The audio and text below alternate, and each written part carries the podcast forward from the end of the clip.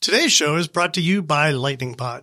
If you have a podcast, you know that it's a lot of work, but Lightning Pod can help. We've been working with their founder, Eric Johnson, for more than a year now, and he's really helped us take the Smart Home Show to the next level. So if you're starting a new podcast or you want to make your existing podcast better, you should get in touch with Eric. Learn more at lightningpod.fm.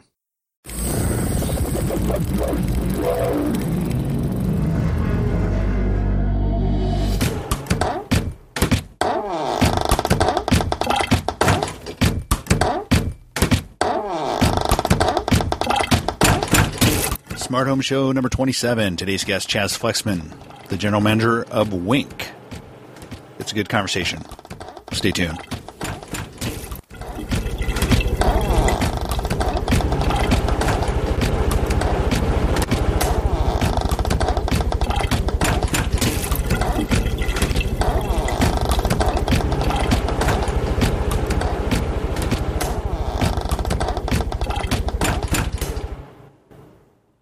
Everyone, Mike Wolf here. Welcome to the Smart Home Show. Today's guest is Chaz Flexman, the general manager of Wink, the new smart home spinout from Quirky. And uh, I just wanted to catch up with Chaz and hear a little bit about uh, what he has planned for for uh, for Wink, and a little bit about him. He comes out of the venture capital world and kind of wanted to talk a little bit about that as well. So it's an interesting conversation. You know, we had this conversation a few weeks ago. It's been crazy busy here. I have a whole bunch of great shows and interviews lined up. Also, going to be catching up with some of my friends uh, over at EH Publishing this later this week, and hope to publish that this weekend. We're going to talk about the state of the state with regards to the, DIY smart home space. Julie Jacobson, long time I've known Julie since the, the late '90s. She's been writing about home automation longer than anyone. So, look forward to that show this weekend. And we got a whole bunch of other shows coming as well. So, hope you enjoy all these. If you want to listen to more smart home shows, please subscribe. Go to technology.fm and look for us in iTunes and Stitcher. You can find us there as well. Once again, thanks for listening, everyone. My name is Michael Wolf, and here's my conversation with Chaz Flexman. Hey, uh, Chaz Flexman, how are you? Doing quite well. Uh, thank you. You, what is your role with Wink? I'm the general manager of Wink. Okay. And the Wink announcement came June, uh, and I I was taken a little bit by surprise. Not not totally because I knew Quirky was doing some cool stuff in smart home, but the spin out of a standalone company uh, was interesting and, and very kind of exciting, I think, for the industry. Talk about how that came about. When you guys were working on the, the Wink app, creating smart home, uh, smart home app for like the GE products and the Quirky products, but at some point there was a de- decision to create something entirely different. Yes, that's correct. So Quirky partnered with GE last year uh, to start bringing these uh, connected devices uh, to the market, um, you know, in conjunction with the two companies. Um, and so, as part of that, they obviously needed to kind of build out this uh, this application to, to control these different smart devices. And um, at the same time, Quirky, uh, which is a community-driven invention platform, um, where users submit more and more ideas or submit ideas online to uh, uh, to, to bring to creation. Um, you know, they, they started seeing a, a, large percentage of the idea submissions uh, be app related. And so, as they started creating these products for GE uh, and talking to various retailers like Home Depot, uh, realized that there was this need for, for kind of a, um, a platform to be able to control all the connected devices and help kind of bring them to market and, and to the average consumer. Um, and, and again, in, in, talking to Home Depot and, and, some of these other manufacturers, uh, realized that, that Quirky was actually um, well positioned to, to actually uh, to be the company to bring all them together, given the retail relationships it has, uh, and that at the heart of it, it's a, it's really a software company. Um, and so, uh, in conjunction with Home Depot and and uh, you know, fortunate amazing partners, um, we made the decision to um, kind of spin Wink out uh, as a you know wholly owned subsidiary uh, to actually kind of create this this uh, platform for connected devices, which we launched uh, just about a month ago.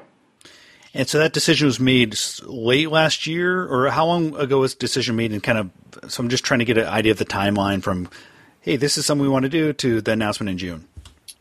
So Wink was uh, you know legally formed last November, but really kind of the idea for it and the work on it started kind of uh, you know in Q3, Q4 of last year. And you guys are now a standalone company. You, you are running, and how big is the company in terms of people? we're a, we're a wholly, wholly owned subsidiary of Quirky. Um, the, the, decision to, to, to, separate Wink out was made um, given that you know we want to uh, have an open platform. We want to partner with companies uh, that make products that compete directly with Quirky uh, because we think uh, at the core of it, that's what offers um, consumers the best experience and the, the most choice. Uh, and so that's kind of what was the uh, the genesis of, of that decision. Um, you know, we're located in a separate office. And we have about 30 plus employees at this point. Okay. And as you said, you had 14 partners at launch. I think 60 items were launched.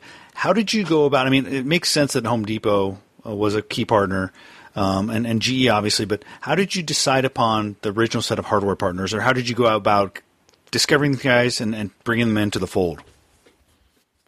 So um, the partnership with Home Depot had a large part of it. I mean, Home Depot has, I believe, over 600 products uh, in stores and online uh, that are connected.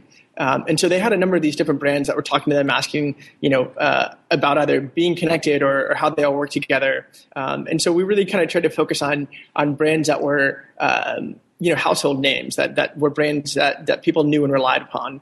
Um, you know, because we think that's a big part of, of what's going to drive the adoption with mainstream consumers. Um, that it's not just the DIY solutions or startups, but it's actually brands that they kind of already have in their houses uh, and know and trust. You know, what's interesting to me is you guys are integrated with Android Wear as well as Android mobile and, and iOS. And when you look at the broader consumer Internet of Things, it certainly goes beyond uh, things like light bulbs and locks and, and what I would call home systems into things like people are going to wear on their wrists, like wearables. So, do you ultimately see Wink as a platform that goes beyond what you could categorize as a smart home into things like touching wearables, uh, other things like that? You know, I think our, the core our mission is to make connected devices accessible. Um, and I think wearables like Android Wear is a perfect example of how um, uh, consumers are, are, changing the interaction and behavior that they have uh, with the various devices, whether it's in their house or, or around them.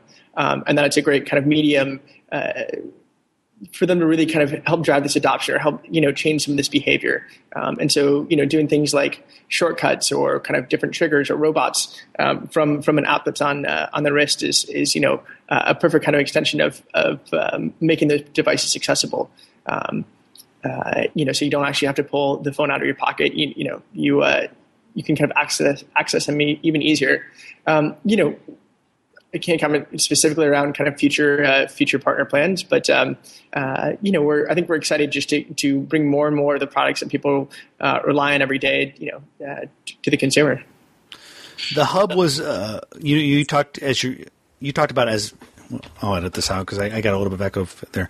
You know, you talked about being a software company at the start, and you had the Wink app to uh, before the hub evolved and, and, came about. But when you launched the hub, that was that was interesting um, because I tell, tell us about that decision because you you had the Wink app that would allow anything that had a Wi-Fi connection to be controlled, and you have certain branding around that, being Wink app ready, for example. But you created the hub with Z-Wave radios and Zigbee and Bluetooth LE. So, d- was part of the decision because there's a, a, wider universe, obviously, devices beyond just Wi-Fi. Talk about the the idea of creating a smart home hub. Sure. Uh, again, you know, the idea of the, the, smart home or home automation has been around for a while, and there's been you know a number of different protocols uh, that have been developed, um, all with varying degrees of success. Uh, and so the idea behind the hub was was really to uh, you know to the consumers make it about the products and not the protocols, and have uh, a hub that spoke with you know uh, has six different radios in it to work with a number of the existing devices that are out there today, or um, you know, for example, when it comes to locks, you know they're really mostly kind of Z-Wave locks that we see kind of out there today, with a, a few kind of Bluetooth ones uh, being added to the market. Um, and, you know, we think that's an important part of the ecosystem. We wanted to make sure that um, that uh, uh, consumers were able to use that technology. But um, you know, so we wanted to make this kind of hub that was all inclusive with kind of all the major uh, protocols, and again, to make it as simple as possible for consumers to actually be able to control these devices in their house and not have to worry about, well, do I, you know, do these Z-Wave and Zigbee devices work together, or will that work with um, you know products that I have in my house that uh, that are Zigbee or Z-Wave or these other controlled by these other radios the rollout after announcement was fairly fast. Obviously, that's because you were working on it for a long time. But rolling out to 2,000 Home Depot stores from a retail distribution standpoint is a is a large task. And you know, one of the challenges I, I see with smart home is consumer education. And you know, you have your your branding that shows certain devices are compatible maybe just uh, without the hardware hub. You have some with the branding that shows you need the hub. That seems to me that could be challenging from a, uh, I guess, a consumer education standpoint, and then making sure that the the Home Depot uh, people are qualified to talk about that. So, talk a little bit about that process, how you worked with Home Depot, uh, and kind of got ready to do what what probably is a large degree of consumer education. Sure, you know it's it's uh, um, something that we we continue to work on and we'll continue to focus on because I think you're you're spot on. The consumer education of this market uh, and how they all work together is uh, is key uh, and is, is, incredibly important. Um, you know, Home Depot is no um, they've, they've done, you know, this isn't their first rodeo when it comes to, you know, national rollouts. And they know how to do, uh, do, you know, associate training and have programs for that internally. Um, and so we, you know, really relied a, lot on them, um, along with uh, things that we do within the application to make it very easy to understand and talk about. So, um, you know, we don't have, uh, um, you know, fold out packaging, for example, we do uh, kind of assisted provisioning. And so, you know, it's at least within the application and you can see it and it's very kind of easy to explain. Um, and so we, we try to do as much of that to, to help with the education process. Um, uh, and then we continue to work with Home Depot to help with the everything from associate training to um, you know uh, in, store demos and and uh, you know as they kind of roll out some uh, uh, in-store exercises around home automation and workshops. Uh, you know, I think we're really excited to kind of use um, and work with Home Depot and the incredible presence that they have and and um, you know presence that they have in, in, in consumer mindshare uh, to help kind of drive that adoption and that education because it's you're right it's not something that happens overnight uh, and that people have to kind of see the value um, it's something that we'll focus on, as I said, a lot going forward. Um, when you think about um, you know, every consumer has a different kind of hook into this. For some people, it's really important to know that their doors are locked and their garage door is closed, uh, versus some who want to be able to control their lights, and others who are very focused on kind of energy and you know um, saving power and money uh, that comes along with using some of these devices as well. And so, um, you know, there's a lots of different uh, ways to educate the consumer, and, and uh, we'll continue to work with Home Depot to uh, uh, to help roll that out from a Z-Wave support perspective, you guys indicated on your site that you guys, you know, Z-Wave will certainly work with all those that have been approved and may work with some others. And I've noticed, uh, I was looking at the Amazon reviews today, and some of the frustration has been around, uh, as often is the case with, you know, product first comes out, some of the frustration with the hub, the Wink hub, was the fact that it doesn't work with a lot of Z-Wave or, or some Z-Wave devices. So talk about the interoperability with Z-Wave um, and how you're addressing that and, and how that's going to grow over time. So we've done a number of things uh, since launch to, to help kind of with that education. You know, we rolled out um, uh, an FAQ section that has a, um, uh, a, whole portion on on Z-Wave. Um, you know, we've we've changed some of the UI to kind of uh, uh, to bring forth the kind of the generic provisioning um, of new devices and how to kind of which devices actually work with um, work with the hub you know, I think it was our, our decision that we wanted to focus on these kind of partner supported products um, where we were actually able to offer, you know, customer service uh, that ties in with these uh, various partners that we have uh, and really a bit of a deeper experience. Um, but, you know, we work with, um, uh, you know, binary switches, multi-level switches, uh, generic types of thermostats, and generic types of entry control, uh, which really, you know, does give us um, uh, allow us to work with a number of, of kind of existing Z-Wave devices. But um, um, certainly with a with a uh, kind of command class like Z-Wave that's been around for as long as it has, you know, we were able to kind of integrate with every um, every Z-Wave product out there, and we'll continue to kind of add them um, over the course of you know the coming uh, coming year. But um, you know, it's uh, there's always trade-offs between being able to go deeper with these with these partners that we've started with versus having uh, kind of a broad, you know, Z-Wave uh, uh, integration. So if it's, for example, a Z-Wave smart lock that's not a partner or a Z-Wave light bulb, currently those won't those won't be supported and may not be supported in the near future. So we support uh, the following type of generic Z-Wave Plus devices. So on and off light switches or plugs, so binary switches, um, dimmer switches or plug-in uh, modules, which are multi-level switches, um, generic types of thermostats, and generic uh, entry control. Um, but again, Z-Wave Plus devices. So talk about um, the the some of the things that you guys have rolled out in terms of uh, that is unique around that platform, the Wink app platform, or robots and shortcuts. So can you explain what each of those are? Sure. Um, so robots are uh, we like to think of them as, as robots are doing things for you. Uh, so kind of the if-then statements uh, within the app that you can set by location, uh, by timing uh, for different triggers to hap- happen. So things like, uh, you know, when I unlock my door, you know, turn on a certain light or turn on a radio or, you know, turn on my, my um, air conditioner. Uh, shortcuts are multiple things happening with one button. So, you know, if you want to go um, or saying goodnight, you can say goodnight with Wink and hit one button to, for example, close all the shades in your house or turn off all the lights in your house. And your technology uh, has geofencing capabilities that that is used with GPS. So, talk about that. Yeah, you know, we think it's uh, it's something that we we rolled out with Eris, and we think is um, a great feature to have for people. Um, so, obviously, you know, there are things uh, that we don't allow like unlocking your doors via geofences. Um, given you know we want to make sure that uh, uh, we always uh, focus on safety, and privacy. But um, for things like your um, your air conditioner, for example, uh, it's you can set up geofences so that when you're on your way home and within a certain distance, you know it'll turn on or off. Got it. And that is something that the consumer has control over. If they don't want geofencing, is there a switch within the app that they could shut it off? Yes, it's uh, uh, none of these robots or shortcuts uh, become preset. Uh, it's up to the consumer to set them all. We don't want to uh, force them on, on, the consumer, but give them, you know, uh, the access and controls that they want, you know, at their own discretion. The initial Wink app worked with Wi-Fi enabled products, and and like we said, the hub opened up to a much broader number of products. Can you do you know the, the breakouts in terms of what devices are Wink app com- compatible through directly with through Wi-Fi versus those through the hub? At this point?